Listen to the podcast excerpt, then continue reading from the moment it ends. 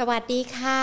ต้อนรับทุกทุกท่านเลยนะคะ เข้าสู่รายการ Market Today ค่ะ วันนี้ยังคงมีเนื้อหาสาระดีๆ อัดแน่นเช่นเคยค่ะ เกี่ยวกับในเรื่องของภาวะที่เกิดขึ้น การลงทุนรวมไปถึงเศรษฐกิจที่อาจจะมีผลนะคะ ทั้งผลดีผลลบต่อในเรื่องของการลงทุนในตลาดหุ้นกันด้วยเอามาดูกันสักหน่อยดีกว่าว่าหุ้นช่วงเช้าเป็นอย่างไรกันบ้างนะคะ หลังจากที่เมื่อวานนี้เนาะถือว่าเป็นวันแรกของการเปิดตลาดหุ้นในปี 2565 ปีใหม่ของเรา มูลค่าการซื้อขายเมื่อวานนี้ปิดกันไปเนี่ยทะลุแสนล้านเลยนะคะ แล้วก็หุ้นก็มีการปรับตัวเพิ่มขึ้นดีทีเดียว วันนี้มาดูการช่วงเช้าตลาดหุ้นไทยนะคะ ก็ปิดบวกนะคะ 4.08 จุดยืนกันไป 1,674.36 จุดค่ะ มูลค่าการซื้อขายช่วงเช้านะคะประมาณ 54,175 ล้านบาท หุ้นวันนี้นะคะยังคงต้องติดตามแล้วก็ยังถือว่าเคลื่อนไหวในแดนบวกกันด้วยนะคะ มีแรงซื้อในกลุ่มของพลังงานลงกลั่นเข้ามาด้วย หลังจากที่มีการประชุมกันทางด้านของ OPEC Plus นะคะ และขณะเดียวกันเดี๋ยวจะต้องดูกันด้วยว่าทิศทางช่วงบ่าย ยังคงเป็นอย่างไรกันบ้าง หลังจากที่ตอนนี้ถ้าเราติดตามการสภาวะสถานการณ์โควิด -19 ในตัวสายพันธุ์โอมิครอนตอนนี้นะคะ เรายังไม่ได้เห็นสัญญาณจากภาครัฐเนาะในการที่บอกว่าอาจจะมีการล็อกดาวน์หรือว่าอาจจะต้องมีมาตรการอะไรเข้ามาคุมเข้ม แต่ดูเหมือนว่า ในเรื่องของมาตรการที่เกี่ยวข้องกับการท่องเที่ยวการทำ Test and Go เนี่ยทางด้านของศบคชุดเล็กวันนี้เขามีการประชุมกันเขาก็บอกว่าเดี๋ยววันศุกร์เนาะประชุมศบคชุดใหญ่อาจจะต้องดูกันก่อนว่า Test and Go เนี่ยอาจจะต้องระงับกันไปก่อนชั่วคราวด้วยหรือเปล่า เพราะว่าสถานการณ์ไวรัสโควิด -19 โดยเฉพาะสายพันธุ์โอมิครอนนั้นยังคงต้องติดตามกันด้วย ซึ่งถ้าเรามาดูตัวเลขยอดผู้ติดเชื้อไวรัสโควิด -19 กันวันนี้ 3,800 คน แต่ถ้าแยกออกมาเป็นเฉพาะผู้ที่ติดในเชื้อของในสายพันธุ์โอมิครอนตอนนี้นะคะ 2,338 รายกันแล้วนะ แล้วก็กระจายอยู่ใน 55 จังหวัดด้วย ต้องยอมรับนะคะ อย่างที่ก่อนหน้านี้เนาะไม่ว่าจะเป็นทั้งคุณหมอหรือว่าแม้แต่ภาครัฐเองก็ออกมาบอกว่าโอมิครอนเนี่ยมันค่อนข้างที่จะติดกันแบบรวดเร็ว ถึงแม้ว่าความรุนแรงจะไม่เท่ากับสายพันธุ์เดลต้าแต่ในเรื่องของความไวในการที่ติดเชื้อของเขาเนี่ยมันมีเร็วมากเลยนะ วันนี้เฉพาะโอมิครอนก็ 2,338ราย จากก่อนหน้านี้ที่เราข่าวข่าวกันเนาะติดเชื้อโอมิครอนในประเทศ 1 ราย 2 รายเราก็ตกใจกันแล้วนะ วันนี้ก็พุ่งขึ้นมาเป็นหลักพันแล้วเดี๋ยวติดตามท่าทีจากภาครัฐด้วยนะคะว่าจะมีเรื่องอะไรกันบ้าง แล้วก็มีการแก้ไขปัญหาสถานการณ์นี้อย่างไรกันบ้างด้วยนะคะ น่าจะเป็นในเรื่องของจากการที่เราหยุดยาวช่วงปีใหม่แหละ หลาย ๆ คนก็อาจจะมีการไปพบปะเพื่อนนะคะญาติพี่น้องกัน ก็เดี๋ยวจะต้องดูสถานการณ์นี้ด้วย ส่วนในเรื่องของสถานบันเทิงอะไรต่าง ๆ เดี๋ยวก็จะมีการพิจารณากันอีกรอบอบหนึ่งด้วยนะคะ ว่าจะเป็นอย่างไรกันบ้าง ส่วนวันนี้เราจะมาพูดคุยกันแน่นอนว่า การลงทุนในปัจจุบันของเราเนี่ยมีมากมายหลายรูปแบบเลยบางคนชอบเล่นหุ้น ชอบลงทุนหุ้นเป็นรายตัวชอบถือยาวชอบเก็งกำไร หรือว่าแม้แต่อยากจะไปลงทุนในตระกูลของสินทรัพย์ดิจิทัลคริปโตเคอเรนซีด้วย บางคนลงทุนกันไปแล้วกันแล้วนะทำไม่เป็นทำไม่ถูก หรือว่าอาจจะจับจังหวะไม่ดี ก็อาจจะขาดทุนกันได้ วันนี้เดี๋ยวเราลองมาดูกันว่าถ้า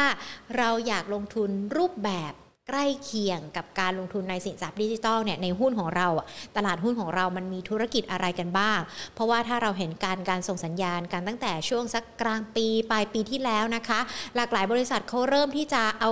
เท้าข้างหนึ่งเนี่ยเข้าไปเหยียบในสินทรัพย์ดิจิทัลกันแล้วด้วย มีการออกโทเค็นกันด้วยนะ เดี๋ยวมาดูกันอย่างวันนี้ก็มีในเรื่องของบริษัทเจมาร์ทเนาะที่เป็นหนึ่งในที่เป็นข่าวข่าวออกมาว่าจะเข้าไปสู่ในเรื่องของ digital token ก็มีข่าวกันมาด้วย เดี๋ยววันนี้เราอาจจะคุยกันในประเด็นนี้กันนะคะ ว่าจะมีหุ้นอะไรที่จะเติบโต หรือว่าเกาะกระแสไปกับคริปโตเคอเรนซีได้ ดังนั้นคุณผู้ชมที่เข้ามาแล้วนะ ไม่ว่าจะเป็นทั้งทาง YouTube หรือว่าทาง Facebook นะคะ Facebook อย่าลืมกดไลค์กดแชร์กันด้วยนะให้กำลังใจกันแล้วก็ที่สำคัญ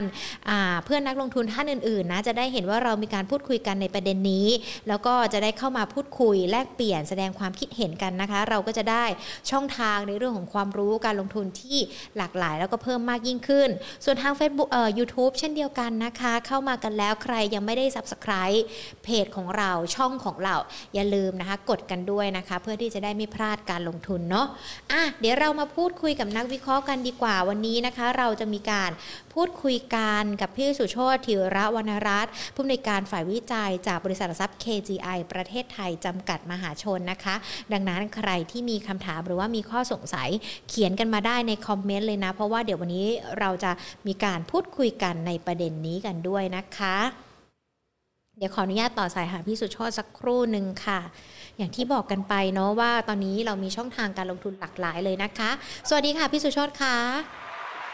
ครับสวัสดีครับ ค่ะ แน่นอนนะคะ อย่างที่เกรินกันไปตั้งแต่ตอนแรกเลย ช่องทางการลงทุนในตลาดหุ้น หรือว่าแม้แต่ทางเลือก การลงทุนอื่น ๆ ที่เริ่มเข้ามามากขึ้น มีบทบาทมากขึ้น การลงทุนที่หลากหลายแบบนี้ค่ะ พี่สุโชตมองว่ามันจะส่งผลต่อภาพรวมการลงทุนทั้งหมดของบ้านเรา ให้มีความคึกคัก หรือว่านักลงทุนจะคึกคักตื่นเต้นเพิ่มมากขึ้นไหมคะเอ่อในเรื่องของคริปโตคริปโตเคอเรนซีใช่ไหมครับ ค่ะ ครับ ก็ในเรื่องนี้เนี่ยอันดับแรกก่อนนะครับเอ่อแต่คนอาจจะกังวลนะครับว่ามันอาจจะเป็นการดึงเม็ดเงินจากตลาดหุ้นเนี่ยเข้าย้ายเข้าไปสู่ตลาดคริปโตเคอเรนซีมากเกินไปหรือเปล่าแล้วจะทำให้เอ่อความน่าสนใจการลงทุนในตลาดหุ้นไทยเนี่ยลดลงหรือเปล่านะครับ ซึ่งตรงนี้เนี่ยผมเชื่อว่านะฮะในเรื่องของล่าสุดที่ออกมาไม่ว่าจะเป็นในเรื่องของการเก็บภาษีการเทรดนะครับแล้วก็ในเรื่องของ capital gain นะครับบนการเทรดคริปโตเคอเรนซีเนี่ยผมเชื่อว่ามันอาจจะทำให้ ความน่าสนใจเนี่ยมันเริ่มกลับมาเป็นลักษณะของการ balance กันมากขึ้นนะครับ ระหว่างสองตลาดนะครับนะเบื้องต้นนะนะข้อมูลตอนนี้ก่อนนะครับ แล้วก็คำถามคือผมมองว่ามันไม่ได้เป็นการไปลดทอนความน่าสนใจในตลาดหุ้นมากนะค่ะนะฮะเพราะว่าสังเกตอย่างหนึ่งนะครับ ตอนนี้หุ้นที่อยู่ในตลาดเนี่ย จะเห็นว่าเริ่มมีหลายกลุ่มหลายตัวนะครับ ที่เริ่มก้าวเข้ามาสู่ตลาดเอ่อสินทรัพย์ดิจิทัล นะครับ ซึ่งก้าวเข้ามาสู่ในหลายรูปแบบด้วยซ้ำนะครับแล้วก็เป็นความคาดหวังว่าอาจจะทำให้เอ่อมีผลตอบแทนที่สูงขึ้นนะครับ แล้วก็อาจจะทำให้เอ่อเรียกว่ามีความพรีเมียมในเรื่องของ valuation เกิดขึ้นในหุ้นนะครับ ถ้าเข้าไปลงทุนในธุรกิจที่เกี่ยวข้องกับสินทรัพย์ดิจิทัลนะครับเพราะฉะนั้นผมก็มองว่ามันเป็นการเกื้อหนุนกันละกันในในณขณะนี้ นะครับค่ะอันดับแรกก็คืออาจจะไม่ได้เป็นการลดทอนมากนักเนื่องจากว่าตอนนี้เนี่ยเรื่องกฎระเบียบต่างๆเนี่ยมันอาจจะทำให้กลับมาสู่ระดับสมดุลมากขึ้น แล้วก็ข้อสองก็คือมันอาจจะเป็นการช่วยกันซะมากกว่านะครับเพราะจะเห็นว่าตอนนี้หุ้นหลาย ๆ ตัวก็คือก็ไม่ได้ทิ้งกระแสนี้ นะครับ ค่ะ คือถ้าเราเห็นกันตั้งแต่สักช่วงกลางปีปลายปีกันมาแล้วนะคะ หลากหลายบริษัทอย่างที่เราพูดคุยกันไปเนี่ยก็เริ่มที่จะเข้าไปในเรื่องของสนามที่เกี่ยวข้องกับสินทรัพย์ดิจิทัลดิเอ่อแล้วหรือว่าแม้แต่คริปโตเคอเรนซีกันแล้วด้วย อันนี้มันเป็นการครับถ้าเข้ามาเกื้อหนุนกันอย่างที่พี่สุโชตบอก มันจะเป็นการสร้างโอกาสสำหรับครับนักลงทุนได้ด้วยไหมคะถูกต้องครับ ผมมองตอนนี้เนี่ยถ้าลองสรุปข้อมูลคร่าวๆออกมานะฮะว่าหุ้นที่เข้าไปเกี่ยวเกี่ยวข้องกับสินทรัพย์ดิจิทัลเนี่ย มีรูปแบบไหนบ้างค่ะนะครับผมก็สรุปมาเบื้องต้นเนี่ยมีอยู่ห้ารูปแบบในการที่เราเห็น ตั้งแต่ปีสองปีที่ผ่านมาจนถึงล่าสุดนะครับห้ารูปแบบการลงทุนหรือห้ารูปแบบการเข้าไปเกี่ยวข้องเนี่ย รูปแบบที่หนึ่งเราเห็นก่อนเลยก็คือเป็นลักษณะของ barter trade ก็คือเป็นการแลกเปลี่ยนสินค้าค่ะกับเหรียญนะครับเอ่อซึ่งหุ้นในกลุ่มนี้เนี่ยนะครับ เริ่มเป็นคนแรกๆ นะครับต้องบอกว่าเริ่มต่อกระแสเรื่องนี้เป็นคนแรกๆนะครับก็ยกตัวอย่างเช่นหุ้นกลุ่มอสังหาริมทรัพย์ค่ะนะครับอย่าง ORI ANAN SA นะครับหรือ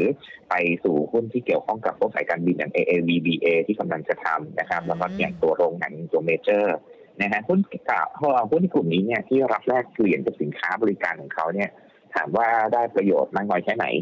นะครับในเบื้องต้นประโยชน์ได้ไม่เยอะนะครับค่ะแต่แน่นอนได้กลุ่มลูกค้าที่เป็นฐานลูกค้ากลุ่มใหม่ นะครับ ซึ่งส่วนใหญ่ก็จะเป็นลักษณะของกลุ่มคนรุ่นใหม่นั่นแหละ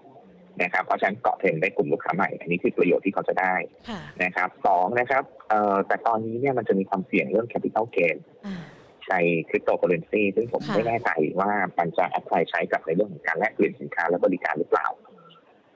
ค่ะนะครับ ถ้าเกิดว่ามีการแอพพลายในเรื่อง capital gain มาใช้ในเรื่องของการแลกเปลี่ยนสินค้าแล้วเนี่ยอาจจะทำให้ผลบวกเนี่ยไม่ไม่ได้เต็มที่ นะครับ อาจจะกลายเป็นส่งผลกระทบด้านลบเกิดขึ้นเหมือนกันนะครับ เพราะว่าลูกค้าเนี่ยอาจจะเอ่อไม่อยากเอาไปเปลี่ยนแล้วก็ต้องโดนเสียภาษีค่ะนะครับ ถ้าเกิดว่ามีกำไรถ้าเกิดว่าไปซื้อบิตคอยตอนราคาต่ำๆแล้วมาแลกตอนราคาสูงอ่าๆนะครับแล้วค่าเสียภาษีเนี่ยอาจจะไม่อยากค่ะอาจจะไม่อยากนะครับ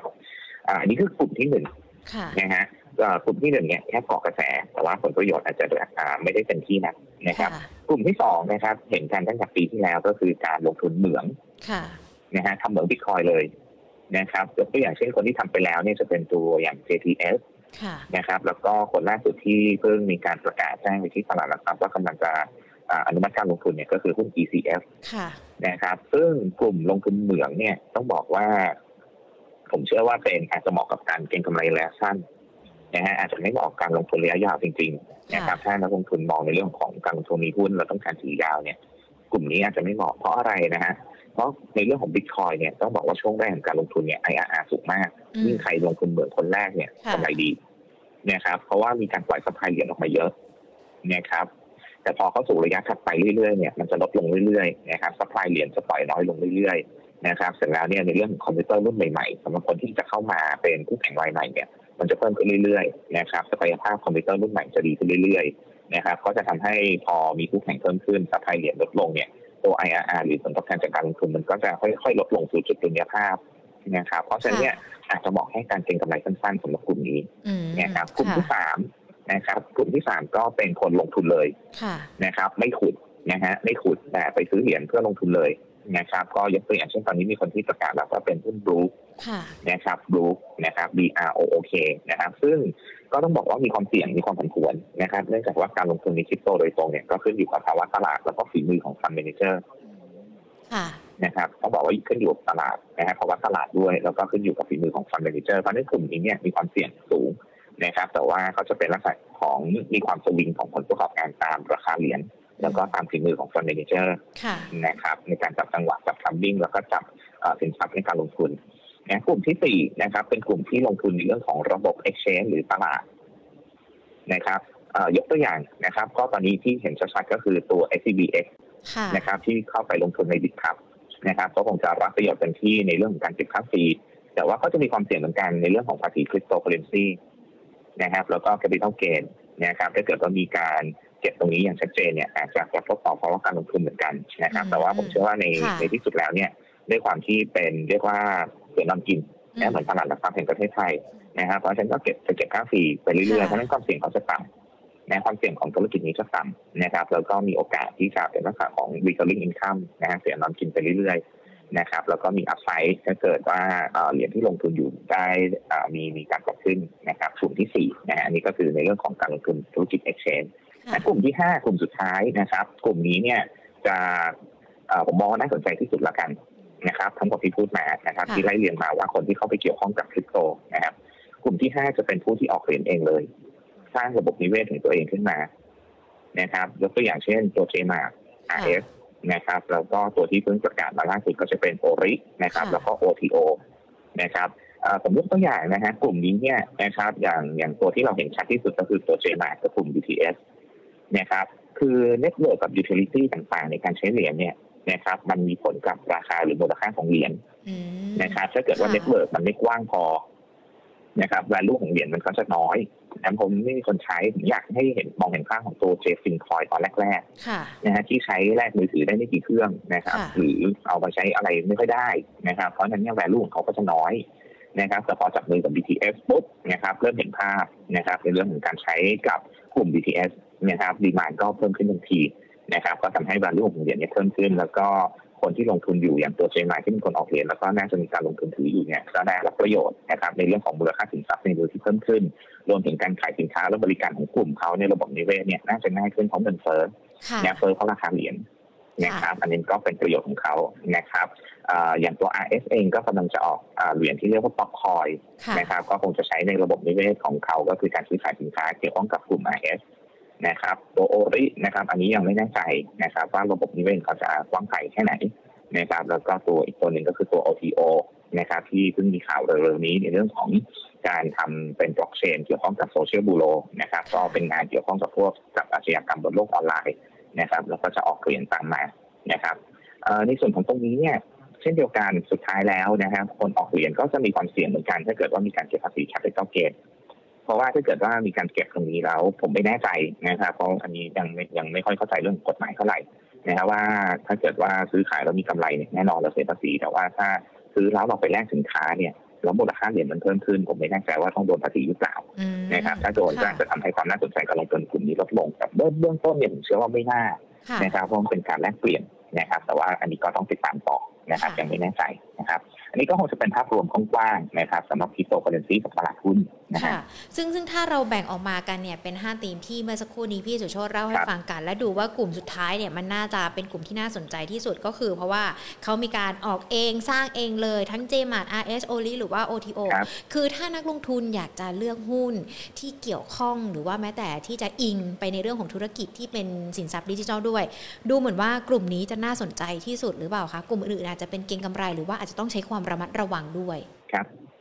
ครับกลุ่มนี้เนี่ยผมบอกว่าน่าสนใจคือมันมี upside upside มันเปิดค่ะนะครับแล้วก็ความเสี่ยงน่าจะน้อยเพราะว่าเป็นระบบนิเวศที่ตัวเองสร้างเองค่ะนะครับ แต่ว่ากลุ่มที่สองนะครับ ก็คือกลุ่มที่เป็น exchange อย่างตัวกลุ่มค่ะ SCBX หรือ BitCup เนี่ย อันนี้ก็จะน่าสนใจคือความเสี่ยงต่อืมำนะครับ แต่ว่าในเรื่องของ upside potential upside เนี่ยอาจจะไม่เท่ากับผู้ที่ออกเหรียญเองค่ะนะครับค่ะแต่ว่าอีกสามกลุ่มเนี่ย ผมมองว่ามันมีความเสี่ยงค่อนข้างจะสูงนิดนึง นะครับ ก็คือเอ่ออย่างกลุ่มแรกเนี่ยแทบจะไม่ค่อยได้ประโยชน์ด้วยซ้ำนะครับค่ะก็คือแค่รับแลกสินค้าค่ะนะครับกลุ่มที่สองเป็นเหมืองเนี่ยนะครับค่ะก็จะกำไรแค่ช่วงแรกๆนะครับ แล้วก็คนลงทุนมีเหรียญไปเลยเนี่ยก็จะต้องบอกว่าขึ้นอยู่กับภาวะตลาดนะครับค่ะเพราะฉะนั้นเนี่ยอ่าถ้าไล่เรียงกันคนที่น่าสนใจที่สุดในเรื่องของ risk กับ return เนี่ยก็คือคนออกเหรียญค่ะคนสร้างระบบนิเวศของตัวเองให้ให้กว้างไกลที่สุดในยิ่งกว้างยิ่งดีอืมนะครับเพราะว่ามันมีผลกับอ่า value ของเหรียญค่ะถ้าระบบนิเวศของเขาแคบเนี่ย ดีมามันจะต่ำนะครับแล้วจากทฤษฎีล่าสุดแล้วเนี่ยคือฝั่งของ demand เนี่ยมีผลกับมูลค่าของเหรียญนะครับค่อนข้างมากมากกว่าฝั่งของ supply นะฮะค่ะเพราะฉะนั้นก็กลุ่มนี้น่าสนใจสุดรองลงมาก็คือกลุ่ม exchange ค่ะนะคค่ะรับ ซึ่งถ้าเรามาดูกันวันนี้ JMART เขาก็จะมีการมีมีการออกมาเปิดเผยในเรื่องของการตั้งเป้ากำไรปี 65 ด้วย หรือว่าแม้แต่ในเรื่องของธุรกิจกันด้วย แล้วถ้าเราดูราคาการตอนนี้มัน 58 บาท 50สตางค์พี่สุโชตมองว่าตอนนี้มันเป็นโอกาสที่ที่เข้าไปเก็บได้ หรือว่าอาจจะต้องรอย่อก่อนเพื่อที่จะเข้าไปเก็บอะคะครับครับอันดับแรกเลยเอาดูเป้าหมายพื้นฐานที่ฝ่ายรีเสิร์ชเราทำนะครับอ่าค่ะออกบทวิเคราะห์ล่าสุดเนี่ยอยู่ที่ 65 บาทค่ะ นะครับ65 บาท ถามว่ายังมีอัพไซด์อยู่ไหมนะครับ เมื่อเช้าวันนี้ก็ขึ้นไปสูงสุดที่เกือบเกือบ60 บาทนะครับแล้วก็ราคาล่าสุดอยู่ที่ 58.5 คืออัพไซด์ยังมีแต่ไม่เยอะค่ะนะครับยังมีแต่ไม่เยอะนะครับ เพราะฉะนั้นเนี่ยผมก็มองว่าก็ถ้าเกิดว่าจะสนใจลงทุนจริงๆเนี่ยก็อาจจะรอเป็นลักษณะของการย่อตัวแล้วซื้อเพราะว่าส่วนหนึ่งเนี่ยนอกเหนือจาก upside เขาอาจจะไม่ได้เยอะมากถ้าดูจากเป้าที่ฝ่าย research เราทำนะครับค่ะก็คือในเรื่องของ pattern ของเขาเนี้ยจะสังเกต pattern อย่างหนึ่งก็คือเป็นลักษณะการ sideway up นะครับก็คือเมื่อขึ้นไปชนในส่วนของแนวต้านกรอบ uptrend line ปุ๊บเนี่ยจะมีการพักตัวลงมาอืมทุกครั้งเลยค่ะนะฮะจะเป็นภาพที่ไม่ได้เป็นขาขึ้นทางเดียวตลอดทางนะเป็นลักษณะการ sideway up ค่อยๆขึ้น แตะค่ะปุ๊บนะครับ แตะแนวต้านปุ๊บก็มีการพักตัวลงมานะครับ หรือลงมาพักตัวจากแถวแนวรับเนี่ยก็จะมีลักษณะของการดิดตัวขึ้นนะครับ เป็นแพทเทิร์นที่เป็นไซเวอัพค่อนข้างชัดเจนนะครับเพราะฉะนั้นผมเชื่อว่านะครับสำหรับตัวเจมาเองเนี่ยนะครับ ถ้าจะมีการพักลงมาเนี่ยนะครับก็อาจจะมองแถวๆสัก บริเวณ 58 บาทนะครับแล้วก็ 58 บาทนะครับแล้วก็แถวๆบริเวณสัก 57 บาทนะครับก็จะเป็นแนวรับนะครับ แล้วก็รับสำคัญที่ไม่ควรหลุดเนี่ยก็คือ 55 บาทค่ะนะครับในส่วนของแนวต้านนะครับถ้าเกิดว่าคน 60 บาท ซึ่งเป็นแนวต้านจิตวิทยาเนี่ยลองตีกรอบกับเช่นไรชแนลสำหรับรอบนี้นะครับค่ะมันก็จะใกล้เคียงกับเป้าพื้นฐานที่ฝ่ายรีเสิร์ชเราทำก็คือบริเวณสัก 65 บาทนะครับ ซึ่งถ้าเป็นตัวอื่นๆ อย่าง RS o l i หรือว่า OTO ก็ใช้หลักการวิธีการเดียวกันในการดูด้วยหรือเปล่าคะไล่เรียงมาจากอาจ RS จะกัแตนกเลยต่างนิดนึงค่ะนะครับอาจจะแตกต่างนิดนึงนะครับ ก็คืออย่างเชมาเนี่ยเขาชัดเจนแล้วเหรียญค่ะเขาเรียกว่า success อ่านะครับมันมี success story ให้เห็นค่ะนะครับ มันมีสตอรี่ที่อ่าเรียกว่าสำเร็จไปแล้วนะครับค่ะมันมีมูลค่าเกิดขึ้นแล้ว ระบบนิเวศชัดเจนแล้ว มีพันธมิตรที่พร้อมนะครับอย่าง RS เองเนี่ยนะครับกำลังจะเข้าตลาด กำลังจะลงสู่สังเวียนนะครับเพราะฉะนั้นเนี่ยเอ่อผมเชื่อว่าข้อหนึ่งก็คือนักลงทุนเนี่ยยังไม่มั่นใจว่าจะสักเซสเหมือนกับเจฟินหรือเปล่าหรืออาจจะต้องใช้เวลาเหมือนกับเจฟินช่วงแรกค่ะนะครับเจฟินคอยช่วงแรกก็ต้องอย่างที่เราเห็นกันนะครับ ก็คือไม่ค่อยก็ยังไม่ค่อยมีถอนหายใจวอลุ่มเหมือนกันการเทรดค่ะไม่ค่อยมีวอลุ่มการเทรดอืมนะครับ แล้วก็เอ่อต้องบอกราคาค่อนข้างต่ำกว่าปัจจุบันเยอะมากค่ะนะครับ เพราะฉะนั้นเนี่ย RS เนี่ย ผมเชื่อว่าอาจจะยังไม่ได้หวือหวามากนักจนกว่า ในเรื่องของเหรียญเนี่ยเขาจะลงสนามเทรดจริงๆนะครับเอ่อแล้วก็ระบบนิเวศของเขาเนี่ยต้องบอกว่าถ้าอยู่ในกลุ่มของ RS เองเนี่ยอาจจะไม่ได้กว้างขวางมากเหมือนกับทางกลุ่มเจมาที่ไปจับมือกับ BTS อืมค่ะนะครับเนื่องจากว่าสิ่งที่เราเห็นกันชัดเลยก็คือใช้ในระบบของรถไฟฟ้าเนี่ยมันชัดนะครับแล้วก็มีผู้ใช้งานจำนวนมาก นะครับแต่ส่วนของ RS เองเนี่ยกลุ่มที่จะใช้งานก็จริงๆเนี่ยก็จะเป็นกลุ่มที่สองกลุ่มนะครับ กลุ่มหนึ่งก็คือซื้อสินค้าช้อปปิ้งออนไลน์แล้วก็กลุ่มที่สองก็คือจะเป็นลักษณะของแฟนเพลงแฟนคลับนะครับเพราะฉะนั้นเนี่ยสำหรับตัว RS นะครับผมมองว่าตอนนี้เนี่ยอาจจะเป็นลักษณะการใช้เวลาขึ้นมาชนแนวต้านนะครับ ที่ที่ผมประเมินไว้เนี่ย ก็จะอยู่แถวๆสักบริเวณ 23 บาทนะครับ 23 บาทนะครับ ก็จะเป็นแนวต้านถ้าเกิดว่าผ่านได้ นะครับ ก็น่าจะมีโอกาสเป็นลักษณะของการเบรกเอาขึ้นไปทดสอบการต้านถัดไปที่ 25 แต่ถ้าชดทดสอบ 23 แล้วยังไม่ผ่านนะครับอาจจะมีการพักตัวย่อตัวลงมาอีกรอบหนึ่งก็ลงมารอรับนะครับแถวๆบริเวณสัก21.5 แล้วก็ 21 นะครับสำหรับตัว RS นะครับ แต่ว่าถ้าดูในเชิงของราคาเหมาะสมในเชิงพื้นฐานเนี่ยต้องบอกว่านักวิเคราะห์ของของทางฝ่าย Research KGI เราเนี่ย ยังไม่สามารถประเมินเรื่องของ Popcoin ได้นะครับเราก็เลยให้เป้าพื้นฐานอยู่แถวๆบริเวณสักยี่สิบบาทเท่านั้นเองนะครับแต่ว่า upside เนี่ยก็จะอยู่ที่ Popcoin แล้วก็ในเรื่องของธุรกิจกัญชง ซึ่งนักวิเคราะห์เราก็มองว่าน่าจะเป็น upside นะครับน่าจะบวกแหละนะครับเพียงแต่ว่ารอความชัดเจนให้มีข้อมูลมากกว่านี้หน่อยนะฮะให้มีข้อมูลมากกว่านี้หน่อยเราถึงจะประเมินได้นะครับอันนี้ก็คือตัว RS นะครับ สำหรับตัวอย่างตัว ORI เองเนี่ยผมยังไม่ค่อยมีข้อมูลมากนักว่าเหรียญของเขาจะออกมาในรูปแบบไหนนะครับเพราะฉะนั้นอาจจะขอข้ามนะครับรู้สึกชื่อเขาชื่อพีคอยนะครับน่าจะชื่อพีคอยนะครับแต่ผมไม่มีข้อมูลนะครับอีกตัวหนึ่งตัว OTO นะครับตัวนี้พอจะมีข้อมูลอยู่บ้างนะครับตัว OTO เองเนี่ยเหรียญของเขาเนี่ยอาจจะดูหวือหวาแล้วก็แตกต่างจากคนอื่นนิดนึงคือคนอื่นเนี่ยใช้เพื่อเพื่อซื้อสินค้าและบริการโดยตรง นะครับอย่างเจมาเนี่ยซื้อสินค้าบริการโดยตรง RS เช่นเดียวกันนะครับ ส่วน OTO เนี่ยเขาจะเริ่มระบบนิเวศของเขาจากการทำบล็อกเชนก่อนนะครับที่ไปลงทุนกับบริษัทหนึ่งเอาไว้นะครับสำหรับตัว OTO นะครับต้องบอกว่าตอนนี้นะครับที่ที่เขาลงทุนไว้เนี่ยนะครับน่าจะมีการเรียกว่าอนุมัติการลงทุนได้ภายในเดือนนี้เนี่ยนะครับ จะเป็นลักษณะธุรกิจที่เรียกว่าเป็น social bureau นะครับ social bureau คืออะไรนะครับ ก็แน่นอนจะคล้ายๆกับเครดิตบูโรนะครับ ก็จะเป็นแพลตฟอร์มหนึ่งที่จะให้สื่อสังคมออนไลน์ทั้งหลายเนี่ยเข้าไปรายงานนะครับ ประวัติอาชญากรรมของคนที่พบเห็นมานะครับซึ่งผมเชื่อว่าหลักๆก็คงจะเป็นตำรวจนั่นแหละนะครับ เพราะฉะนั้นเนี่ยมันก็จะเป็นลักษณะที่มีข้อมูลนะครับ ในเรื่องของการ รายงานตรวจสอบประวัติอาชญากรรมทุกอย่างลงไปในบล็อกเชนอันนี้ แล้วก็คนรายงานก็จะได้เหรียญตอบแทนนะครับเหรียญอันนี้เนี่ยก็จะออกมาแล้วก็ให้คนที่รายงาน เสร็จแล้วถามว่าใครเอาไปใช้งานเนี่ยคนที่ใช้งานเนี่ยเขายกตัวอย่างเช่นบริษัทประกันบริษัทปล่อยสินเชื่อนะครับ บริษัทที่เป็น headhunter นะครับต้องการตรวจสอบคนที่มาสมัครงานว่ามีประวัติอะไรไม่ดีหรือเปล่า ก็คือไปหาตามสถานีตำรวจแล้วมันไม่มีข้อมูล นะครับอย่างที่เราเห็นข้อมูลกันว่าบางอย่างเนี่ยมันก็ไม่ไม่มีใครไปแจ้งความไม่มีใครไปแจ้งความนะครับแต่มันเกิดเหตุเกิดขึ้นในโลกออนไลน์นะครับ อันนี้ก็จะเป็นระบบพิเศษของเขานะครับสำหรับตัวโซเชียลบูโรของ OTO นะครับ แล้วก็เท่าที่เห็นล่าสุดผมก็คาดว่าเนี่ยนะคนก็น่าจะมีการเชื่อมโยงนะครับ ก็คือการไปจับมือกับบริษัทอินเตอร์ฟาร์มานะครับ จับมือกับบริษัทอินเตอร์ฟาร์มาทำธุรกิจเกี่ยวข้องกับ telepharmacy นะครับพอเป็นลักษณะนี้แล้วเนี่ยถ้าเกิดว่าเขามีเหรียญอยู่ในมือ แล้วก็มีการขายสินค้านะครับต้องมีโอกาสนะครับที่จะนำเหรียญนะครับที่เป็นของโซเชียลบูโรเนี่ยไปใช้ในระบบการซื้อขายสินค้าที่เกี่ยวข้องกับพวกยานะครับของกลุ่มอินเตอร์ฟาร์มาได้ด้วยนะครับอันนั้นก็จะเป็นเป็นภาพที่น่าจะเกิดขึ้นนะครับแต่แน่นอนจะเหมือนไอเอสนะครับคือเหรียญยังไม่ลงสนามนะครับเหรียญยังไม่ลงสนาม นะครับยังไม่มีใครรู้ว่าจะ success แค่ไหนนะครับเปอร์เซ็นต์มากน้อยแค่ไหนนะครับ เพราะฉะนั้นเนี่ยมันก็จะเป็นลักษณะที่ยังต้องรอความชัดเจนมากกว่านี้นิดนึงเราถึงจะประเมินได้นะครับ แต่ในเบื้องต้นถ้าดูในเชิงของเทคนิคนะครับก็จะเห็นว่าราคาหุ้นเขาเนี่ยหลังจากที่ปันเรียกว่า SW เรียบร้อยนะครับหุ้นเข้าเทรดใหม่หุ้นใหม่เข้าเริ่มทุนใหม่เข้าเทรดเรียบร้อยจะเห็นว่าหุ้นเขาเนี่ยไซด์เวออกข้างอยู่ตรง 12 บาทบวกลบมาประมาณ 2-3 เดือนแล้วนะครับ การใช้เวออกขั้นนานๆอย่างนี้ มีการยกโลขึ้นเรื่อยๆนะครับแล้วก็มีการกดไฮลงมาเป็นลักษณะของกรอบสามเหลี่ยมชัดเจนนะครับ เป็นกรอบสามเหลี่ยมชัดเจนนะครับ ลักษณะนี้นะครับรอสัญญาณการเบรกนะครับ ตรงแนวต้านหลักตรง 12 บาท 70 ถ้าเบรกผ่าน 12 บาท 70 ได้เนี่ยผมมองว่าน่าจะเป็นลักษณะการเบรกสำคัญนะครับก็จะมีโอกาสนะครับทำทดสอบ high เดิมตรง 13.5 แล้วก็ต้านถัดไปตรง 14 บาทที่เป็นแนวต้านจิตวิทยานะครับ ในส่วนของแนวรับนะครับ ก็อย่างที่บอกไปผมว่ามันจะใช้เวทของ 12 บาทบวกลบ นะครับก็ให้ stop loss เกิดอีกทางนิดนึงตรง11.8ค่ะนะครับ คือจริงๆแต่อย่างที่บอกไปก็คือครับฟังพี่สุได้เลยครับฟังพี่สุโชตแบบนี้แล้วจริง ๆ แล้วมันไม่ใช่แค่ว่าสั่งแต่จะเลือกตัวหุ้นที่เราจะไปลงทุนหรือว่าเลือกบริษัทเนาะมันต้องมีความชัดเจนแบบที่พี่สุโชตบอกด้วยว่า เขาบอกจะออกแหละ แต่ความชัดเจนลักษณะรูปแบบมันเป็นยังไง อันนี้นักลงทุนก็จะต้องดูด้วย ถูกต้องครับ เพราะว่าความสำเร็จของเหรียญเนี่ย มันต้องอยู่ที่ว่าระบบนิเวศเขาเนี่ย มันพร้อมที่จะมีคนใช้มากน้อยแค่ไหนอืม นะครับ ถ้ามีคนใช้เยอะแน่นอนมูลค่าของเหรียญจะเพิ่มขึ้น แล้วก็อย่างที่บอกไปพอมูลค่าเหรียญเพิ่มขึ้นเนี่ย มันมีผลกับมูลค่าสินทรัพย์ในมือของบริษัทที่ออก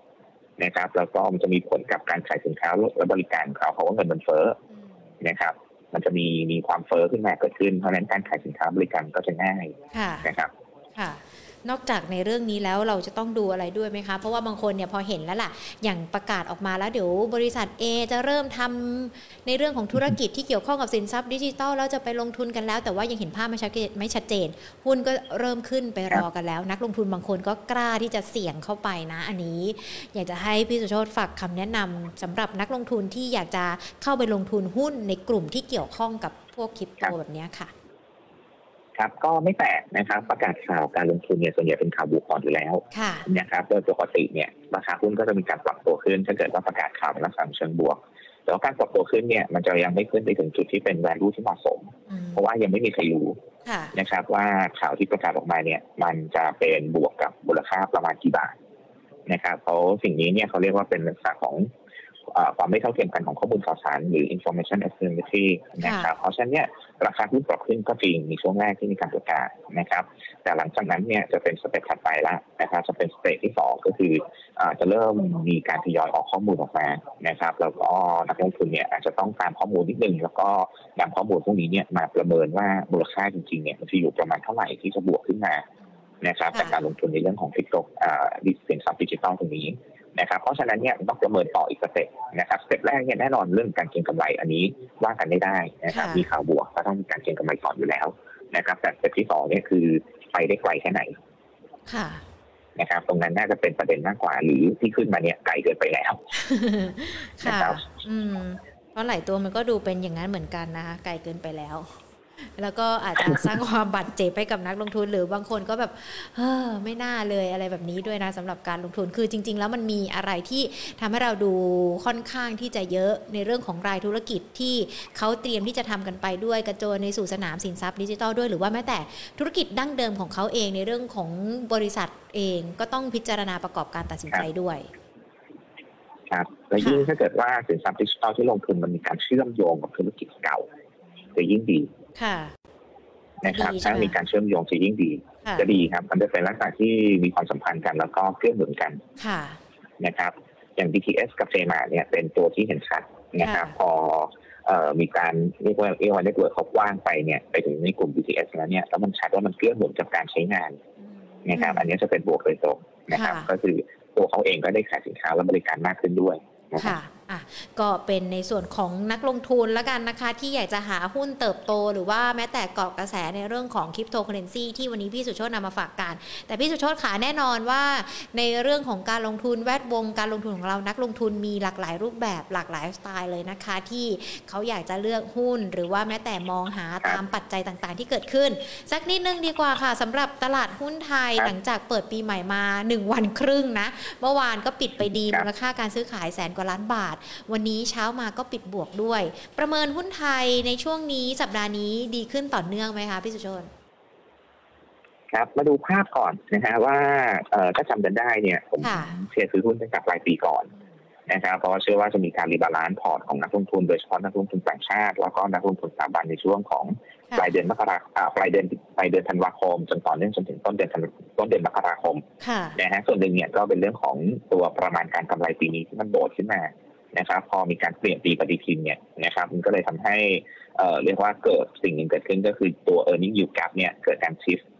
นะครับเกิดการชิฟนะครับจากปีที่แล้วเนี่ยที่อาจจะดูแล้วมันดูไม่น่าสนใจนะครับแต่พอชิฟข้ามปีปุ๊บเนี่ยมันทำให้ e a r n i n g yield gap เนี่ยมันอยู่ในระดับที่สูงกว่าค่าเฉลี่ยทันทีนะครับแล้วก็อยู่ในเรื่องอลักษณะที่นักลงทุนเนี่ยน่ามองในเรื่องของการเข้าซื้อได้เพราะว่าอัตราผลตอบแทนการลงทุนเนี่ยมันอยู่ในระดับน่าสนใจนะครับเพราะฉะนั้นก็เลยเกิดเหตุการณ์ที่เกิดขึ้น นะครับว่าเดือนมกราคมเนี่ยมีแรงซื้อเข้ามาต่อเนื่องจากช่วงปลายเดือนธันวาคมนะครับ แล้วก็คำถามคือนะครับ ไปต่อไหมอืมนะครับ ไปต่อไหมนะครับ ในช่วงนี้เนี่ยผมเชื่อว่าโมเมนตัมยังไปต่อนะครับค่ะเพราะว่าอย่างหนึ่งก็คืออย่างที่บอกคือตอนนี้ e a r n i n g yield gap มันอยู่ในระดับที่ซื้อได้นะครับ อยู่ในระดับที่ใกล้เคียงกับค่าเฉลี่ยย้อนหลัง10ปีค่ะนะครับ ซื้อได้ไม่น่าไม่น่ากังวลนะครับ ตอนนี้ PE ratio ของตลาดหุ้นไทยเนี่ย ต้องบอกว่าอยู่ในระดับที่ยังพอรับได้นะครับไม่ได้สูงเกินไป เพราะตอนนี้เนี่ยนักวิเคราะห์นะครับต้องบอกว่าถ้าถ้าเป็นฝ่าย Research TGI เนี่ยเราคาด EPS ของ Set Index ปีนี้ประมาณ 100 บาทต่อหุ้น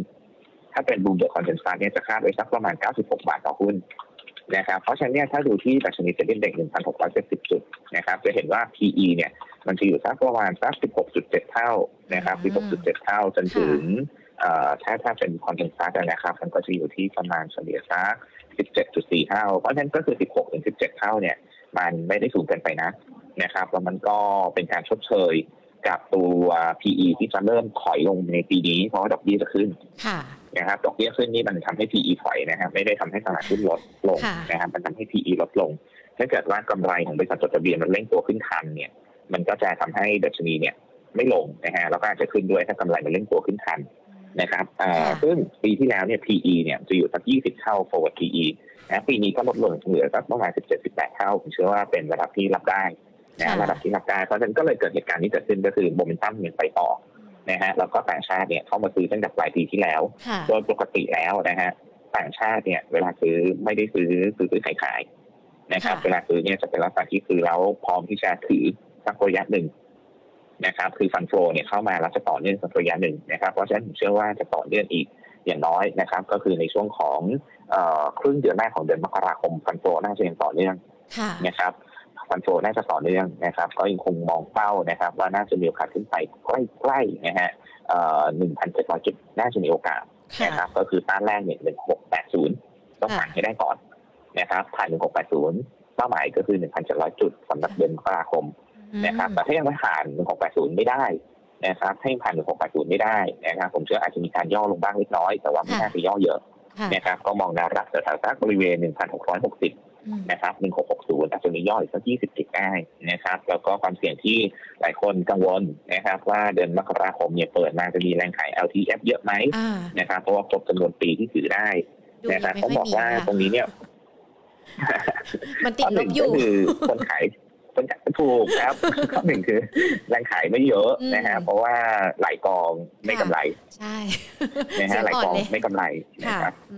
ข้อสองนะฮะนอกเหนือจากหลายกองไม่กำไรเนี่ย ข้อสองถ้าเกิดว่าทุกคนยังมองภาพเป็นบวกอยู่เนี่ยผมก็เชื่อว่าถ้านักลงทุนมีเหตุผลก็คืออย่าเพิ่งขายนะฮะยังขาดทุนอยู่แล้วก็แนวโน้มตลาดมันยังดีอยู่นะครับก็รอนะฮะรอดูสถานการณ์นิดนึง นะครับก็เลยทำให้แรงขาย LTF เนี่ยมันไม่ได้น่ากังวลอย่างที่ที่กลัวกันนะครับอันนี้ก็เป็นเป็นสาเหตุที่ที่ผมมองว่าไม่น่าจะกดดันละกัน คือฟันโฟเองช่วยอยู่แล้วก็ LTF ไม่ได้กดมากนะครับ แต่นะฮะพอพ้นเดือนมกราคมถามว่ามันน่ากังวลไหมนะครับภาพการลงทุนเนี่ยจะเริ่มมีความผันผวนหลังจากเดือนมกราคมนะฮะหลังจากเดือนที่มีการ swap พอร์ตกันเสร็จนะครับนักลงทุน load หุ้นเสร็จ นะครับแต่ที่ไม่มีของเลยปีที่แล้วหรือขายกันในตอนเดือนพฤศจิกายนตอนลงมาเยอะๆ load หุ้นเสร็จตอนปลายเดือนปลายเดือนธันวาต้นเดือนมกรานะฮะพอเข้าสู่ธันคุมภาพันธ์เนี่ยนะครับเดือนแห่งความรักเนี่ยจะเริ่มเข้าสู่โหมดที่นักลงทุนเริ่มหยุดการซื้อบ้านนะครับชะลอการซื้อบ้านผมเชื่อว่าจะเป็นลักษณะนั้นนะครับ เพราะนะครับเพราะตอนนี้เซ็ตฟันฟิวเจอร์หรือตัวเลขที่เป็นการคาดการณ์ว่าเฟดจะขึ้นดอกเบี้ยเมื่อไหร่เนี่ยมันขยับจากปลายปีที่แล้วเราคาดการณ์กันว่าจะเป็นเดือนพฤษภาคม ตอนนี้ขยับมาเป็นเดือนมีนาคมแล้วนะครับขยับมาเป็นเดือนมีนาคมแล้วนะครับมันจะทอนว่าเฟดเนี่ยน่าจะมีการขึ้นดอกเบี้ยเร็วๆนี้เพราะฉะนั้นพอเข้าสู่เดือนเดือนกุมภาเนี่ยผมเชื่อว่าการซื้อขายมันจะเริ่มหยุดเพื่อรอดูสถานการณ์บ้างนะครับ ว่าเดือนมีนาคมจะมีการขึ้นดอกเบี้ยไหมนะครับ ก็อาจจะทำให้อย่างที่ผมบอกไปนะครับ การขึ้นดอกเบี้ยเนี่ยมันไปส่งผลกับ valuation โดยตรงก็คือมันส่งผลก็พูดง่ายคือทำให้ PE เนี่ยถอยลงมา นะครับถ้าเกิดว่าเราจะต้องรักษาระดับของตัว earning yield gap อยู่ในระดับที่น่าสนใจการลงทุนเนี่ย PE ต้องถอยลงมานะครับเพราะบอลยูมันกำลังจะขึ้นนะครับ แล้วก็นักลงทุนหลายคนอาจจะบอกว่าตลาดหุ้นไทยอาจจะไม่ได้เกี่ยวทางฝั่งสหรัฐนะครับ ก็คือสหรัฐเขาขึ้นดอกของเราไม่ได้ขึ้นดอกนะครับแต่แน่นอนนะครับ ตัวตลาดพันธบัตรเนี่ยมันไปด้วยกันนะฮะมันเป็น global นะครับ มันไปด้วยกันนะครับบอลยูของบ้านเราเนี่ยก็น่าจะขยับตามบ้างนะครับ อาจจะไม่ได้ขึ้นแบบหนึ่งต่อหนึ่ง นะครับแต่ต้องมีการขยับตามบ้างนะครับเพราะฉะนั้นยังจะไปกระทบ e a r n i n g yield gap แน่นอน มันก็จะทำให้ตัว PE ต้องถอยลงมาเพื่อเพื่อรักษาระดับของเขานะครับพอ PE ถอยลงมาเนี่ยมันจะเกิดความผันผวนเกิดขึ้นในช่วงการขึ้นดอกเบี้ยรอบแรกนะครับเพราะฉะนั้นก็ระมัดระวังในช่วงนั้นความผันผวนที่จะเกิดขึ้นแต่คำถามคือหลังจากที่เฟดขึ้นดอกเบี้ยครั้งแรกจะเกิดอะไรตามมาตามสถิตินะครับตามสถิติพอเฟดขึ้นดอกเบี้ยปุ๊บ นะครับความผันผวนเกิดขึ้น แต่หลังจากนั้นถ้าเสร็จขึ้นดอกเบี้ยเป็นซีรีส์ค่ะคือเดือนนี้ขึ้นประชุมครั้งต่อไปขึ้นอีก ประชุมครั้งต่อไปขึ้นอีก มันจะเปลี่ยนมุมมองทันทีเลยอ่านนะครับสำหรับภาวะการลงทุนค่ะมันจะกลายเป็นว่าเอ่อนักลงทุนส่วนใหญ่จะกลับกลายเป็นมองว่าเศรษฐกิจเข้าสู่โหมดของการเติบโตดีขึ้นอืมค่ะ ครับอ่ามันจะกลายเป็นว่านักลงทุนจะมองว่าเศรษฐกิจเข้าสู่โหมดของการเติบโต นะครับเพราะฉะนั้นเนี่ยสถิติแล้วพอเฟดขึ้นดอกเบี้ยเป็นซีรีส์ปุ๊บนะฮะตลาดหุ้นโลกจะกลับขึ้นหลังจากนั้นเหมือนเดิมค่ะ ปีนี้ดูเหมือนนะว่าครับมัเรานจะทำให้ค่ะ จับตาแต่เฟดเลยในจะช่วเกิงดความผันนี้ผวนแค่ช่วงสั้นอ๋อนะครับจะเกิดความผันผวนแค่ช่วงสั้น แล้วก็ค่ะน่าซื้อละนะครับค่ะก็คือช่วงสักกุมภามีนาเมษาเนี่ยถ้าเกิดว่าตลาดหุ้นมีการพักฐานลงมาคือจุดของการเข้าซื้อสำหรับปีนี้ ถ้าเกิดว่าใครตกรถตั้งแต่ปลายปลายปลายเดือนอะปลายปีก่อนค่ะนะครับ ก็รอในช่วง 3 เดือนที่พี่สุโชตบอกไปกุมภามีนาเมษาแต่ว่าต้องดูในเรื่องของความชัดเจนของเฟดกันด้วยนะคะ เป้าเดือนมกราคมที่เรามองกันไว้เนี่ยอาจจะมีความเป็นไปได้ที่ 1,700 จุด แต่ว่าถ้าถ้าถ้าไม่ไหวก็อาจจะมีการปรับลดลงมา ซึ่งตอนนี้มันก็ 1,674 แล้วมันก็ยังมีจังหวะมีโอกาสกันอยู่ ดังนั้นเองเฉพาะเดือนมกราคมนี้ก็ได้ค่ะก่อนที่เราจะรอความชัดเจนของเฟดนะคะครับเรานักลงทุนแนะนำยังไงดีคะ ปรับพอร์ตหรือว่าเพิ่มพอร์ตมีตัวไหนน่าสนใจบ้างคะพี่สุโชตคะครับก็ยัง trading ได้นะครับยัง trading ได้นะครับอย่างที่บอกไปเนี่ยเม็ดเงินมันเข้ามาจากต่างชาตินะครับค่ะเพราะฉะนั้นว่าหุ้นขนาด big cap นะครับหุ้น big cap เนี่ยจะเป็นตัวที่น่าสนใจในเรื่องของการลงทุนค่ะนะครับหุ้นบูชิปหุ้นบิ๊กแคปต่างๆนะครับก็ถ้าเกิดว่าเอาให้เข้าตีมเลยเนี่ย ผมก็มองไปที่หุ้นกลุ่มธนาคารพาณิชย์ค่ะและกลุ่มที่หนึ่ง นะครับ กลุ่มที่หนึ่งกลุ่มธนาคารพาณิชย์ผมเอ่อถ้าให้เลือกนะครับ จริง ๆ กลุ่มนี้มันมีหลายตัวนะฮะถ้าให้เลือกนะฮะเอ่อตัว SCB เนี่ยค่ะถ้าเกิดว่าซื้อแล้วรอเปลี่ยนเป็น SCB X ได้ ผมอยากให้ให้ให้มองตัวนี้ไว้หน่อยหนึงค่ะนะครับคือซื้อแล้วรอเปลี่ยนนะครับ เพราะว่าผมเชื่อว่าวันที่มันเปลี่ยนตัวเองเป็น SCB X เนี่ย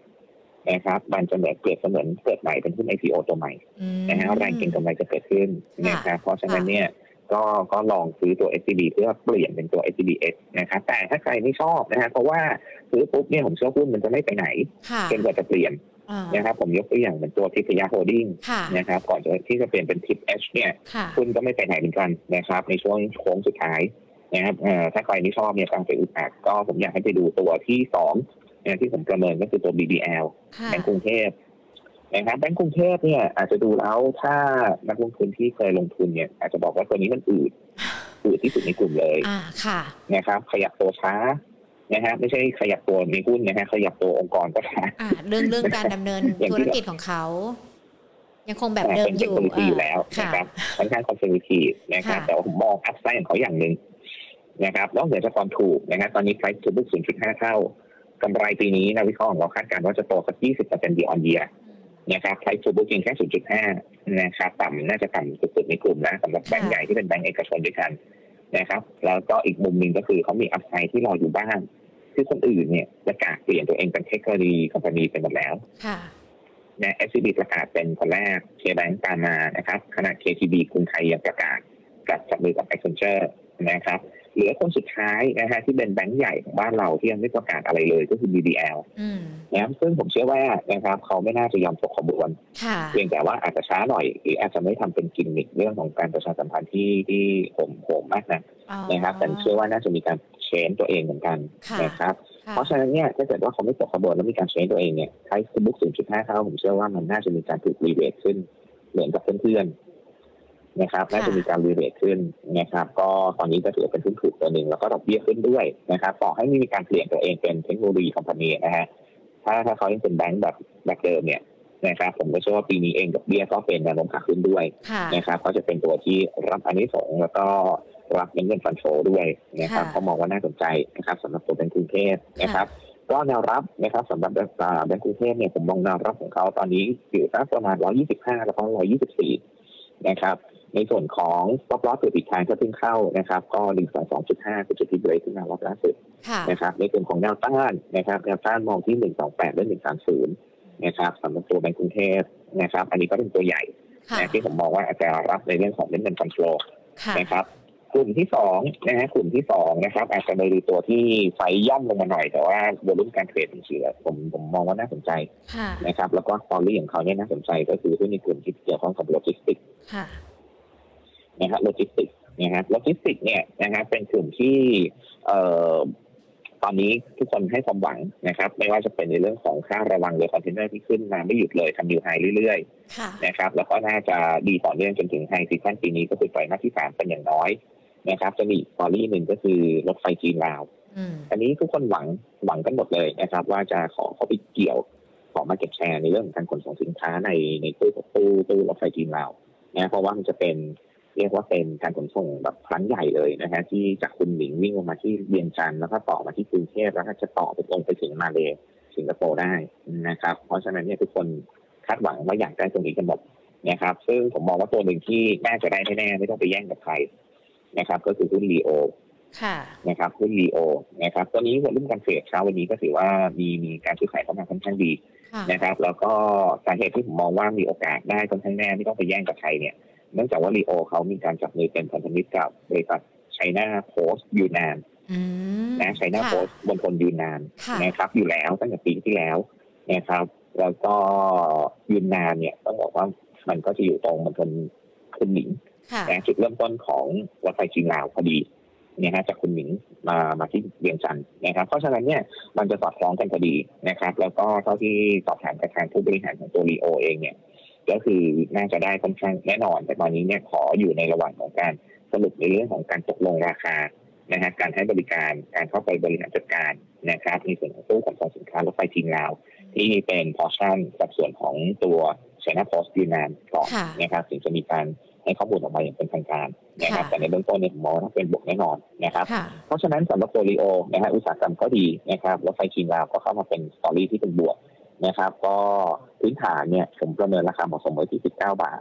นะครับเพียงแต่ว่าราคาหุ้นเขาราคาหุ้นเขาเนี่ยอาจจะเป็นการเบรกเอาที่ขึ้นมาค่อนข้างแรงในช่วงวันสองวันนะครับค่ะก็อาจจะรอการพักตัวลงมาบ้างเล็กน้อยนะครับมองแนวรับแถวๆสักบริเวณ16.3ค่ะนะ16.3นะครับแล้วก็ในส่วนของแนวต้านเนี่ยมองแต่แถวบริเวณ17.2 ก่อนนะครับเป็นข้างแรกนะครับแต่ก็พื้นฐานมองไว้ตรง 19 บาทนะค่ะสำหรับตัวรีโอค่ะ นะครับ ก็ผมมองว่าเอ่อหลังจากที่ฟันโจเข้ามาเนี่ยสักระยะหนึ่งหุ้นขนาดกลางขนาดเล็กเนี่ยน่าจะเริ่มตามขยับตามหุ้นขนาดใหญ่นะครับ แล้วก็หุ้นขนาดใหญ่เนี่ยอย่างที่บอกชุดอ่าอาจจะถึงช่วงสักกลางๆเดือนมกราคมเนี่ยอาจจะเริ่มเริ่มนิ่งบ้างนะครับค่ะแล้วก็เป็นนิ่งช่วงเดือนกุมภานะฮะเพราะฉะนันก็จะมามองหุ้นขนาดกลางขนาดเล็กบ้างนะครับในสเต็ปถัดไปนะครับค่ะตอนนี้ 16.6 เนาะก็ลองรอย่อลงมาอีกสักนิดนึงแล้วกันค่อยเข้าไปเก็บแล้วกันนะคะสำหรับลีโอ ครับค่ะ มีตัวอื่นอีกด้วยไหมคะนะอันก็อ่าครับอันนี้ก็เป็นเป็นชุดแรกก่อนค่ะนะครับ ที่ผมมองว่าน่าสนใจนะครับ แล้วก็ถ้าจะไปมองตัวอื่นๆเพิ่มเติมนะครับตัวอื่นๆเพิ่มเติมเนี่ย ผมมองว่าหุ้นในกลุ่มที่เป็นลักษณะของพวก reopening เนี่ยนะฮะยังน่าสนอยู่นะครับแม้ว่าโควิดโอมิครอนต้องบอกว่าค่อนข้างรุนแรงนะฮะอ่าแล้วหุ้นกลุ่ม reopening เนี่ยต้องบอกว่าผมยังเชื่อในภาพที่ว่าเออไม่น่าจะกระทบกับ ในเรื่องของการบริการในประเทศมากนะในไทยค่ะเราอะนะฮะค่ะนะครับแต่แน่นอนเรื่องของโควิดโอมิครอนเนี่ยมันจะกระทบค่อนข้างหนักนะฮะเพราะฉะนั้นตอนแรกจริงๆเนี่ยอยากจะเชียร์หุ้นในกลุ่ม reopening นะครับค่ะแต่ว่าพอเจอสถานการณ์เรื่องของโอมิครอนเนี่ยผมอยากให้รอสักนิดนึง นะซึ่งถ้าคำถามของคุณหญิงเนี่ยอยากให้เลือกหุ้นสำหรับเดือนมกราคมเนี่ยค่ะกลุ่ม reopening อาจจะรอไปก่อนสักนิดอ๋อนึงอ๋อค่ะนะครับอาจจะรอไปก่อนสักนิดหนึ่งร้อยมีความชัดเจนมากกว่านี้นะครับแต่ว่ามันจะมีตัวหนึ่งที่ผมมองว่ามันอยู่ในทีม reopening นะ แล้วก็น่าสนใจค่ะไม่น่าจะกระทบมากนะ ก็คือหุ้นตัวปั๊มน้ำมัน PTG ค่ะนะครับปั๊มน้ำมัน PTG ถามว่ามันกระทบยังไงนะครับถ้าถ้ามีการล็อกดาวน์เนี่ยนะสิ่งที่ทุกคนกลัวที่สุดเนี่ยปริมาณขายน้ำมันลงแน่นอน นะครับ แต่ว่าตอนนี้ผมเชื่อว่าไม่น่าจะมีการล็อกดาวน์อืมนะครับน่าค่ะจะการเดินทางทุกอย่างเป็นปกติเพียงแต่ค่ะว่าการท่องเที่ยวอาจจะชะงักไปบ้าง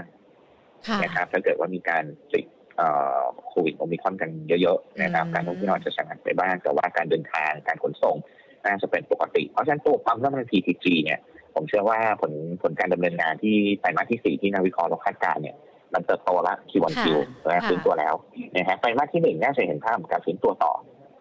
นะครับน่าจะเห็นภาพของการฟื้นตัวต่อเนื่องนะครับแบบคิวันคิว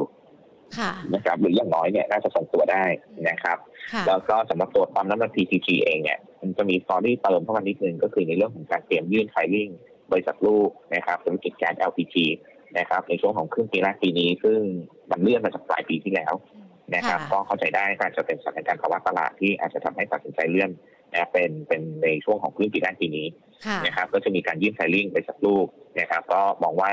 ตัว PTG เองเนี่ยมันมีสตอรี่รออยู่นะครับแล้วก็ผลการดำเนินงานน่าจะไปได้นะครับแล้วก็สำหรับตัวกราฟเขาเนี่ยมันน่าสนใจอย่างหนึ่งก็คือจะเห็นว่ากราฟเขาเนี่ย หยุดการปรับลงแล้ว อืมค่ะนะครับลงมาจนลงมาตั้งแต่20กว่าบาทนะฮะลงมาจนจนมันไม่นิ่งรู้จะลงไปไหนแล้วสี่นะบาทสิบห้าบาทค่ะนะครับ มันนิ่งละนะฮะตรงอืม15บาทจะเห็นว่าหยุดทำยูโรค่ะนะหยุดทำยูโรแล้วพอมาย้อนดูพวก MACD กับ RSI จะเห็นว่ามันกระดกตัวยกตัวขึ้นหมดแล้วค่ะนะฮะ MACD กับ RSI ยกตัวขึ้นก่อนราคาหุ้นแล้วนะครับ ลักษณะนี้เนี่ยรอสัญญาณการเบรกอย่างเดียวนะครับค่ะตรง 15.4ค่ะอ่า ผมขอตัวเลขชัดๆก็ 15.5 นะครับ ถ้าเบรกผ่าน 15.5 เนี่ย ตัวอินดิเคเตอร์อย่าง NACD กับ RSI ที่มันยกตัวขึ้นก่อนราคาหุ้นเนี่ยมันจะเริ่มทำงาน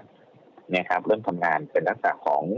bullish divergence ทันทีนะครับค่ะก็น่าจะมีโอกาสเป็นลักษณะที่เอ่อ break out ขึ้นไปต่อนะฮะถ้าพ้น 15.5 นะครับ ก็จะมีแนวต้านแรกอยู่ตรง 15.9 แล้วก็ถัดไปเนี่ยก็คือคล้ายๆเส้นค่าเฉลี่ย 200 วันตรง 16.5 นะครับ เป็นเป้าแนวต้าน แล้วก็ในส่วนของแนวรับก็คือ 15 บาท stop loss เผื่อผิดทางนิดนึงนะครับ ตรง 14.8 นะครับ ก็มองว่าราคาหุ้นเขาค่อนข้างนิ่งแล้วแล้วก็ค่ะ PE ตอนนี้เนี่ยอยู่แถวๆ14 เท่าเท่านั้นเอง นะถ้าไปเทียบกับเพื่อนเขาอย่างตัว OR เนี่ยผมก็ถือว่าเป็นตัวที่ถูกกว่าพอสมควรเหมือนกันอืมค่ะนะครับก็ก็คือถ้าจะเอามกราแบบ safe safe ๆก็อย่างที่แนะนำกันไปธนาคารพาณิชย์กับโลจิสติกที่ที่น่าจะเข้าไปได้นะคะ แต่ว่าครับ reopening ก็มีสักหนึ่งตัวนั่นแหละที่ที่อย่างที่พี่สุโชตบอกไป แต่ก็ต้องรอรอจังหวะระยะเวลากันด้วยนะคะ พี่สุโชตค่ะขอหยิบคำถามที่คุณผู้ชมดูทั้ง Facebook กับ YouTube มาสอบถามกันสัก 2 ตัวนะคะ มีคุณผู้ชมสอบถามมาตัว DOD ค่ะมองยังไงคะตัวนี้ ครับตัว DOD นะฮะตัวนี้ผมไม่มีข้อมูลพื้นฐานเขาอะนะครับค่ะเอ่อขอพูดในเชิงของเทคนิคนะฮะค่ะในเชิงของเทคนิคเนี่ยจะเห็นภาพกว้างๆเขาก่อนก็คือ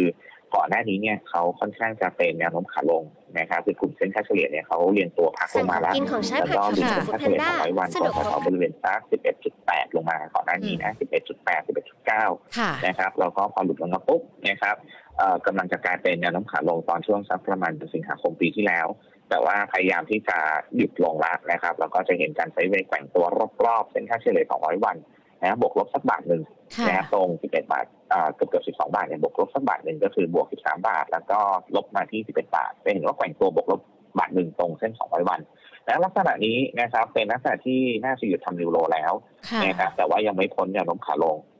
นะครับหยุดทำนิวโรแล้วแต่ยังไม่พ้นแนวโน้มขาลงนะครับ ถ้าเกิดว่ามองตัว DOD เนี่ยสำหรับการลงทุนที่ถามก็คือ ถ้าเกิดว่ามองในเรื่องของการเข้าซื้อเพื่อลุ้นการ rebound ยังมีโอกาสนะค่ะฮะถือว่ามีโอกาสนะครับ โดยนะครับถ้าเกิดว่าจะเข้าซื้อเนี่ยนะครับเอ่อผมมองแนวรับของเขาสำหรับ11 บาท คือเข้าซื้อนะครับเป็นจุดเข้าซื้อ แล้วก็แนวต้านนะครับน่าจะมีการ rebound ขึ้นไปทดสอบต้านแรกก็คือ 11.7ค่ะถัดไปนะครับจะเป็นเส้นแนวโน้มขาลงตรง 12 บาท เพราะฉะนั้นนะเข้าไปปุ๊บนะครับต้านอยู่ตรง 11.7 แล้วก็ 12 บาท ถ้าเบรกผ่านสองต้านนี้ได้เนี่ยคือถือต่อเล t โ r ฟิตวันอืมนะครับพร้อมที่จะหยุดการเป็นขาลงได้ค่ะนะครับมีโอกาสนะครับ แต่ถ้าขึ้นไปทดสอบแล้วมันไม่พ้นนะครับ ก็ก็อาจจะเอ่อขายทำกำไรลดพอร์ตลงมาก็คือคือเอ่อ rebound แล้วไปต่อไม่ไหวนะครับ ก็อาจจะขายทำกำไรก่อนนะครับที่แนวต้าน นะฮะแล้วก็ถ้าเขาไปซื้อตรงบริเวณ 11 บาทแล้วเนี่ยกำหนดตับล้อเผื่อนิดนึงนะครับ ถ้าเกิดว่าเขาหลุดแถวๆ10.8 เนี่ย แสดงว่าอาจจะมีการเป็นเป็นขาลงต่อเนื่องละนะครับอืมก็ระวังนิดนึงนะครับค่ะ ขออีกหนึ่งตัวนะคะ MSC ค่ะ Metro System Corporation ครับ ตอนนี้ราคาหุ้นอยู่ที่6บาท70นะค่ะฮะ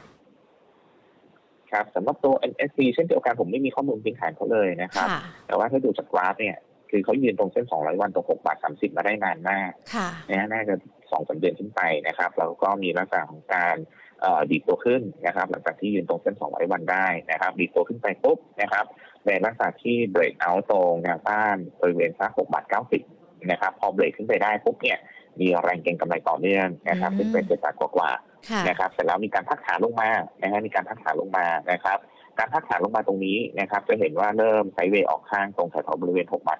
70นะฮะการใช้ไว้ออกข้างลักษณะนี้หลังจากการพักฐานลงมานะครับ ก็เชื่อว่าน่าจะเรียกว่าแรงขายเนี่ยนะฮะสำหรับคนที่เทคโปรฟิตก่อนหน้านี้เนี่ยน่าจะเริ่มหยุดละค่ะนะแรงขายน่าจะเริ่มหยุดละนะครับจะเห็นว่าเริ่มไซด์เวย์นะครับ เพราะฉะนั้นถ้าเอ่อ ผมไม่รู้ข้อมูลพื้นฐานเขามีอะไรนะครับ แต่ว่าถ้านักลงทุนที่ถามเราก็พอรู้ว่าเขาทำอะไรอยู่นะครับก็จะมองการเข้าซื้อที่แนวรับนะครับการแกว่งตัวรอบก็6บาท70เนี่ยให้บวกลบสักสิบตังค์นะครับ เพราะฉะนั้นดูที่แนวรับตรง6บาท60นะครับ แล้วก็แนวต้านตรง6บาท80 ถ้าเบรก6บาท80 ได้เนี่ย มีโอกาสขึ้นไปทดสอบตรง7บาท10สตางค์จนถึง7บาท40นะครับก็คือจุดที่เขา break down ลงมาก่อนหน้านี้นะครับ เพราะฉะนั้นเข้าซื้อนะครับ แล้วก็ ดูตรงแนวรับ6บาท60 นะครับ stop loss เกิดผิดทางนิดนึงนะครับ ถ้าหลุด6บาท50นะครับแสดงว่า ถ้าอ่านต่อไม่จบนะครับของตัว MSC ค่ะได้เลยค่ะพี่สุโชตขาวันนี้เรียกได้ว่าครบถ้วนเลยนะคะ ไม่ว่าจะเป็นทั้งมุมมองตลาดหุ้นไทยรวมไปถึงหุ้นที่อาจจะมีในเรื่องของการดำเนินธุรกิจที่เกี่ยวข้องกับสินทรัพย์ดิจิทัลหรือว่าโทเค็นคริปโตเคอเรนซีด้วย เพื่อเป็นทางเลือกนะคะ ให้นักลงทุนฟัง แล้วก็อาจจะมีคำแนะนำดีๆนะคะ ไปปรับพอร์ตของท่านเองวันนี้ ขอบพระคุณพี่สุโชตมากๆเลยนะคะ ที่พูดคุยกันในรายการนะคะ เดี๋ยวโอกาสหน้าพูดคุยกันใหม่ค่ะ ครับ ค่ะ สวัสดีค่ะ โอ้โห วันนี้ใครที่ฟังกันตั้งแต่ตอนต้นเนี่ยต้องบอกเลยนะว่าเราได้หุ้นที่เกี่ยวข้องกับในเรื่องของการลงทุนผ่านในตัวที่ธุรกิจของเขาจะไปดำเนินการในสินทรัพย์ดิจิทัลหรือว่าแม้แต่เป็นธุรกิจที่เริ่มจะบุกเบิกเอาขาข้างนึงเนี่ยไปเหยียบในโลกของเงินดิจิทัลกันแล้วด้วย ก็น่าจะสร้างโอกาสแล้วก็เพิ่มทางเลือกให้กับนักลงทุนได้นะคะ รวมไปถึงภาพรวมการลงทุนในตลาดหุ้นด้วยช่วงเดือนมกราคมพี่สุชาติบอกว่าถือว่าอาจจะเป็นช่วงที่ดีที่สุดของตลาดหุ้น ดังนั้นช่วงนี้ก็มีคำแนะนำมานะคะเรื่องหุ้นในกลุ่มของธนาคาร แล้วก็โลจิสติก 1,700 จุดมีโอกาสได้เห็นในเดือนนี้กันด้วยนะคะ เดี๋ยวทักทายหลาย ๆ คนกันสักนิดนึงนะคะว่ามีใครเข้ามาพูดคุยกันด้วยบ้างนะคะ คุณปอมคุณพีรพงศ์นะคะ สวัสดีทุกๆท่านเลยนะคะ คุณมนัทไกรสอนคุณพีธนาทิพย์นะคะ คุณสุรศักดิ์ค่ะ คุณจุลาลักษณ์นะคะ คุณอภิรักษ์นะคะ คุณชัยวัฒน์สวัสดีทุกทุกท่านเลยนะคะ ที่เข้ามาพูดคุยกันด้วยนะคะ แล้วก็ผ่านทาง Facebook ของเรานะคะ ก็มีหลากหลายท่านเลยที่เข้ามาคุยกัน เชื่อว่าวันนี้หลาย ๆ คนเนี่ยจะได้รับฟังคำแนะนำดี ๆ นะคะ คุณจีรวัตรสวัสดีค่ะนะคะ คุณคัมพีนะคะ คุณเพชรนะคะแล้วก็สวัสดีหลาย ๆ ท่านเลย คุณคัมพีมีถามตัว PTG มานะเมื่อสักครู่นี้นะคะ ก็พี่สุโชตก็บอกกันไปแล้วเนอะว่าแนวโน้มจะเป็นอย่างไรกันบ้างนะคะ วันนี้ Market Today นะคะ หมดเวลาแล้วเดี๋ยวพรุ่งนี้นะบ่ายสองเรามาเจอกันใหม่นะคะ สวัสดีค่ะ